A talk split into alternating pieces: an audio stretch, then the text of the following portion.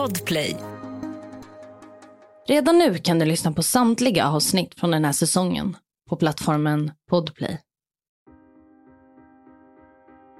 Redan från barnsben märker omgivningen att Gemma är en speciell tjej. Hon älskar allt som har med mord och knivar att göra. Hon är som besatt. Och den där besattheten avtar inte. Den växer sig starkare och starkare med åren. Och när Gemma träffar kvinnan i sitt liv ska den där fantasin om att mörda någon bli sanning. Det här är berättelsen om mordet på 18-åringen Aaron. Du lyssnar på Jakten på mördaren med mig, Saga Springkorn. Jag vill varna för grovt innehåll i dagens podcastavsnitt. Året är 2007 och vi befinner oss i staden Rockingham, Australien. Hit kommer många turister för att bada i det genomskinliga vattnet och ta del av det tropiska paradiset. Här bor också Gemma Lilly. Gemma är vid det här laget 26 år gammal. Gemma växer upp i Stamford, England. Barndomen är allt annat än frid och fröjd. Under sin uppväxt blir hon sexuellt utnyttjad av sin mamma vilket senare leder till att hennes pappa får vårdnaden om henne och hennes syskon. Och när Gemma är sex år gammal blir hon diagnostiserad med en diagnos inom autismspektrum. Hon beskrivs ha narcissistiska drag och gillar att kontrollera människor i sin omgivning. Gemma uppfattas av många som en speciell tjej. Hon sticker ut från sina klasskamrater. Hon hade inte samma intressen som någon annan i hennes ålder. Istället är hon fascinerad av mord, våld och seriemördare. När Gemma är 15 år börjar hon skriva en bok som får namnet Playzone. Huvudkaraktären i boken heter SOS. Karaktären SOS har hon inte helt hittat på själv. Hon är nämligen inspirerad av den verkliga SOS, Son of Sam. David Berkowitz, även kallad Son of Sam, är en man som under 1970-talet dödade ett flertal människor. Han använde sig främst av en pistol för att avrätta sina offer. I Gemmas bok kommer SOS undan med samtliga mord som han tar sig för. Hon målar upp honom som den perfekta mördaren. Gemma hade skrivit 200 sidor av sin bok Playzone. Hon var fast besluten om att boken i framtiden skulle publiceras. Men andra som tar del av bokens innehåll häpnar. Det är upprepade beskrivningar av tortyr och våld. Det finns ingen som helst empati för offren som utsätts. Utöver sitt författarskap samlar också Gemma på knivar. Det är en stor passion för henne. Hon leker runt med knivarna, kastar dem, gör rörelser i luften. Ibland klär Gemma också ut sig till en mördare. Hon går in i rollen och känner sig som karaktären SOS. År 2010. Gemma är nu 18 år gammal. Hon bestämmer sig för att flytta till Australien och tar nu med sig sitt pick och pack. Gemma får arbete på en tatueringssalong och känner hur hon verkligen trivs på sitt nya ställe. Det hade varit som ett nytt kapitel i hennes liv. Och det var precis så här hon ville leva. Men det fanns ett problem. Gemmas arbetsvisum håller nu på att lida mot sitt slut. Det innebär att hon snart måste flytta tillbaka till England. Året är 2012 och hon måste agera snabbt. I Australien träffar Gemma en man vid namn Gordon. Gordon är homosexuell och således inte intresserad av en sexuell relation med Gemma. Men för att Gemma ska få stanna kvar i Australien så krävs det ett giftermål. Och Gordon, han ställer upp. Gordon och Emma gifter sig och Gemma får snart ett permanent uppehållstillstånd. På så vis kan hon fortsätta sitt liv i Australien. År 2014 tar Gordon livet av sig. I samma veva köper Gemma ett hus i Australien. Hon har bestämt sig för att stanna kvar här. Och år 2016 träffar Gemma en kvinna vid namn Trudy Lennon. Ja, Gemma har ju beskrivits av sin omgivning som en person som verkligen sticker ut. Hon är ju som tidigare nämnt besatt av mord, knivar och ingående berättelser där människor mister sina liv. Och nu år 2016 så ska hennes fantasier snart bli verklighet. Och Trudy som Gemma precis har träffat, hon kommer att få ta del av Gemmas tankar och drömmar och de kommer bli ett eh, farligt team skulle man kunna säga. Trudy, hon är djupt engagerad i BDSM-världen och vad är då BDSM? Jo, man kan kort förklara det som en värld där man har sex med inslag av att hålla fast varandra, till exempel med rep, kedjor, bojor och så vidare. Eller som RFSU skriver på sin hemsida. För en del är BDSM ett sätt att krydda till sexlivet lite extra ibland. För andra är det en livsstil. En del gillar vissa delar och vill till exempel endast bli dominerade andra är allätare och testar gärna olika roller. Så det finns flera olika inslag inom BDSM, så vill man veta mer kan man gå in på RFSU och läsa mer. Och Trudy fullkomligt älskar att ha någon som dominerar över henne. Det är något som hon går igång på. Och här blir Gemma väldigt central. De inleder en sexuell relation och Gemma är den som tar kommandot och dominerar i både relationen men också under det sexuella samspelet. Och vill du se bilder från dagens avsnitt så kan du gå in på min Instagram där jag heter Saga Springkorn och trycka på storybubblan Jakten på mördaren. Vi går vidare. Gemma är 25 år vid den här tidpunkten och Trudy, hon är 42. De båda gillar det maktspelet som de har tillsammans. De känner att de är en perfekt match för varandra. Relationen växer sig starkare och Trudy börjar med tiden att kalla Gemma för SOS. Precis som huvudkaraktären i hennes bok där SOS är en seriemördare. Gemma lever ut till fullo. Trudy accepterar hennes besatthet över mord och seriemördare. Bara inom några veckor flyttar Gemma in hos Trudy och hennes två söner. Och Gemma börjar känna sig som SOS. Det är inte längre bara en fantasi. Hon växer sig in i rollen och börjar känna ett behov. Hon måste mörda någon. Behovet växer sig starkare och starkare för varje dag som går. Trudy får ta del av Gemmas fantasier och Trudy lyssnar på Gemma utan att döma. Trudy vill göra allt för Gemma och om hon drömmer om att mörda någon så vill hon att det blir sanning. Paret triggar igång varandra och Trudy säger att hon ska hjälpa SOS, eller Gemma som hon i själva verket heter. Trudy vill att hennes master, SOS, ska känna sig tillfredsställd. Hon säger att hon ska hjälpa Gemma att hitta det perfekta offret att mörda. Planen är att Trudy ska leverera en person som ska dö. Och hon siktar därför in sig på ett enligt henne svagt offer i namn Aaron Pajish. Aaron är en 18-årig kille med en diagnos inom autismspektrum. Han har av sin omgivning beskrivits som en snäll och hjälpsam person. Om någon bad honom om en tjänst så ställde han alltid upp. Han litade på människor i sin omgivning. Aaron var en talang när det kom till datorer. Han älskade gaming och älskade att bygga om olika datorsystem. Aaron är vän med Trudys 13-åriga son och det här skulle Gemma och Trudy snart utnyttja. Under flera veckors tid planerar paret mordet på Aaron. De inhandlar städprodukter, funderar på hur de ska städa bort alla spår, planerar för vart de ska lägga kroppen och så vidare. Paret innehåller bland annat 100 liter saltsyra.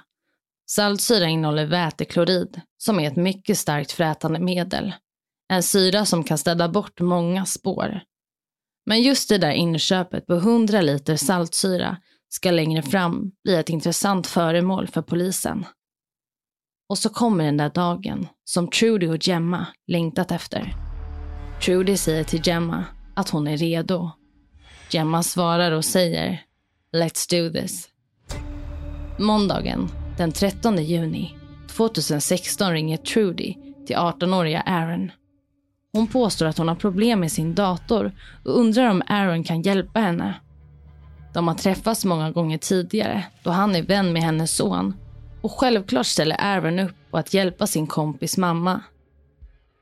Trudy säger att hon kan hämta upp Aaron vid ett närliggande köpcentrum och Aaron tycker att det låter som en utmärkt idé. Trudy åker mot köpcentrumet och lämnar av sina två söner. Där står Aaron och väntar på henne. Snart hoppar han in i bilen. I bilen sitter både Trudy och Gemma. De konverserar lite lätt på vägen till Trudy och Gemmas bostad. Klockan är runt tio på morgonen. En övervakningskamera fångar Aaron och kvinnorna som går in i Trudys och Gemmas hus. Trudy visar upp datorn och serverar Aaron en kopp kaffe. Han är fokuserad och slår sig ner framför datorn. Tanken är att han ska ladda ner en ny programvara. Samtidigt går Gemma iväg för att hämta vapen och verktyg. En stund senare kommer hon insmygandes bakom Aaron. I handen har hon en järntråd. Hon tvekar inte en sekund. Hon har väntat på den här dagen allt för länge. Gemma sätter järntråden runt Aarons hals och börjar strypa honom. Aaron ramlar ner på golvet och kämpar för sitt liv. Han kämpar och kämpar, men Gemma håller hårt om järntråden som slutligen går av. Trudy hjälper Gemma att trycka ner Aaron mot golvet. Och Gemma börjar nu hugga Aaron med en kniv. Han har ingen chans. Två mot en. Aaron blir stucken med kniven flera gånger i bröstet och i nacken. Han dör inom loppet av någon minut. Dådet är utfört och Gemma känner sig tillfredsställd. Efter mordet virar paret in Aaron i plast och flyttar honom senare till ett annat rum i huset. De låser dörren till rummet och där inne får Aarons kropp ligga under flera dagars tid. Men när några dagar passerat bestämmer de sig för att flytta Aarons kropp. Han kan inte ligga i ett rum längre. De flyttar kroppen till baksidan av huset och begraver honom i trädgården. De täcker kroppen med jord. Gemma känner sig hög på det som hänt. Det finns ingen ånger. Planen hade fungerat och ingen verkade vara Trudy och Gemma på spåren. Gemma är lyrisk och fortsätter flera dagar efter mordet att påpeka hur nöjd hon är med att de dödat Aaron. Men Gemma som tror att de båda kommit undan begår snart ett stort misstag. Hon har svårt att kontrollera sig då hon är så hög på det som hänt. En dag när Gemma kommer till sitt arbete kan hon inte förmå sig. Hon träffar där en kollega som hon litar på. Hon börjar berätta. Berätta om mordet. Om hur hon ströp sitt offer tills att järntråden gått sönder. Hur hon kämpade för att få honom att bli medvetslös. Gemma berättar hur hon stuckit sitt offer med kniv ett flertal gånger.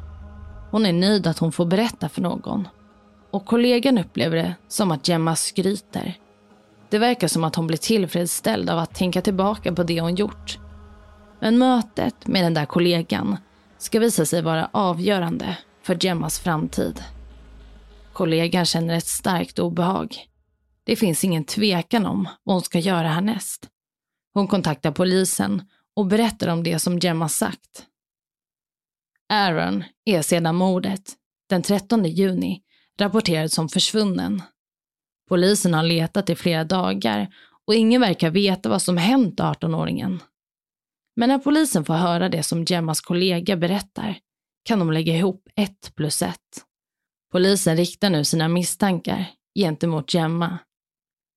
Man kallar in Gemma till ett förhör. En utredare frågar henne varför hon berättat om ett mord för sin kollega. Gemma skrattar bort utredarens fråga och menar att det hon sagt endast varit löst snack. Det hade varit lite som ett skämt. Hon säger att hon absolut inte dödat någon. Men polisen köper inte riktigt det som Gemma nu säger. Utredningen fortsätter och polisen ser bevis efter bevis som gör att Gemma och Trudy blir misstänkta. I Aarons mobil finner man det sista samtalet som han haft och det skulle ha varit med Trudy. Och man beslutar sig nu för att göra en husrannsakan i parets gemensamma bostad. Och den där husrannsakan gör att Trudy och Gemma snart kan gripas för mordet på Aaron. På baksidan av Gemmas och Trudys hus ser polisen en hög med jord. Området sticker ut från resten av trädgården och det syns att någon varit där och grävt nyligen. Man bestämmer sig för att undersöka jordhögen och kort därpå hittar polisen Aarons kropp invirad i plast. Och nu står det klart för utredarna att Gemma och Trudy varit inblandade i Aarons död. När polisen förhör kvinnorna skyller de på varandra. Den ena säger att den är sovit när den andra begått mordet. Båda gör allt för att skydda sig själva. Polisen kommer ingen vart i förhören med Gemma och Trudy. Men det finns bevis. Bevis som ska spela en viktig roll för polisen. Det är bland annat sms-konversationer mellan Gemma och Trudy. Gemma ska vid ett tillfälle ha skrivit jag känner att jag inte kan vänta på blodet av ett nytt skrikande, blödande offer som rinner längs med golvet. I ett annat sms skriver hon Första gången kommer det vara väldigt kontrollerat, brutalt och SOS kommer att bli lyrisk av det. Och i ett sms dagen innan mordet på Aaron skriver hon Jag känner saker jag aldrig känt förut. Det är otroligt upplyftande. Bevisen gentemot Trudy och Gemma är starka. Det finns videoupptagningar från köpcentrumet då Aaron hoppar in i bilen. Videoupptagningar när Aaron stiger in i bostaden och när paret inhandlar städprodukter. Man kan också se att någon skurit bort en bit av heltäckningsmattan i rummet där Aaron mist sitt liv. Teorin är att mattbiten tagits bort då den varit dränkt av blod. Allt pekar mot Gemma och Trudy. Båda åtalas nu för mordet på Aaron. Under rättegången erkänner Gemma att det är hon som dödat Aaron och menar att motivet för mordet ska ha varit att det stått på hennes bucketlist att hon ska mörda någon. Både Gemma och Trudy döms till livstidsfängelse utan möjlighet till villkorlig frigivning i 28 år. Ja, Två månader efter den fällande domen får Trudy brännskador på stora delar av sin kropp. Det ska ha varit en medfånge som hällde två liter kokande vatten över henne då hon stått och väntat på att få mediciner. Ehm, denna medfånge berättar i efterhand att denne varit så äcklad av det brottet som Trudy och Gemma utfört att det således skulle ha varit motivet för attacken. Och denne medfången döms senare till fem års fängelse. Och innan vi avslutar det här fallet så tänkte jag bara berätta lite om det här rummet som Gemma och Trudy placerar Aarons kropp i. Det är alltså ett rum som ligger lite gömt i huset. Och rummet innehåller ett rödbrunt skåp och en sjukhussäng. Och väggarna är täckta av blå plast. Alltså det ser ut som den stereotypa seriemördaren i en tv-serie. Så de har verkligen gjort ett rum som verkligen är perfekt för alla offer som de tänker att de eventuellt ska bevara där inne. Ja, det finns bilder på det här. Antingen så kan du googla eller så kan du gå in på min Instagram och titta där. Och det var allt för dagens avsnitt. Vill du komma i kontakt med mig så kan du skriva till mig på min Instagram. Det heter Saga Springkorn eller mejla till jakten på mordaren at springcorn.se. Tack för att du har lyssnat på dagens avsnitt.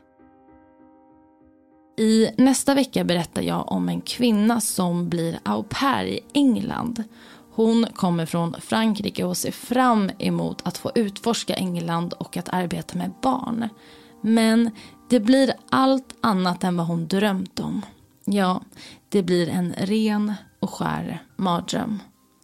Och om du inte orkar vänta till nästa vecka så finns det här avsnittet redan nu publicerat på plattformen Podplay. Podplay, en del av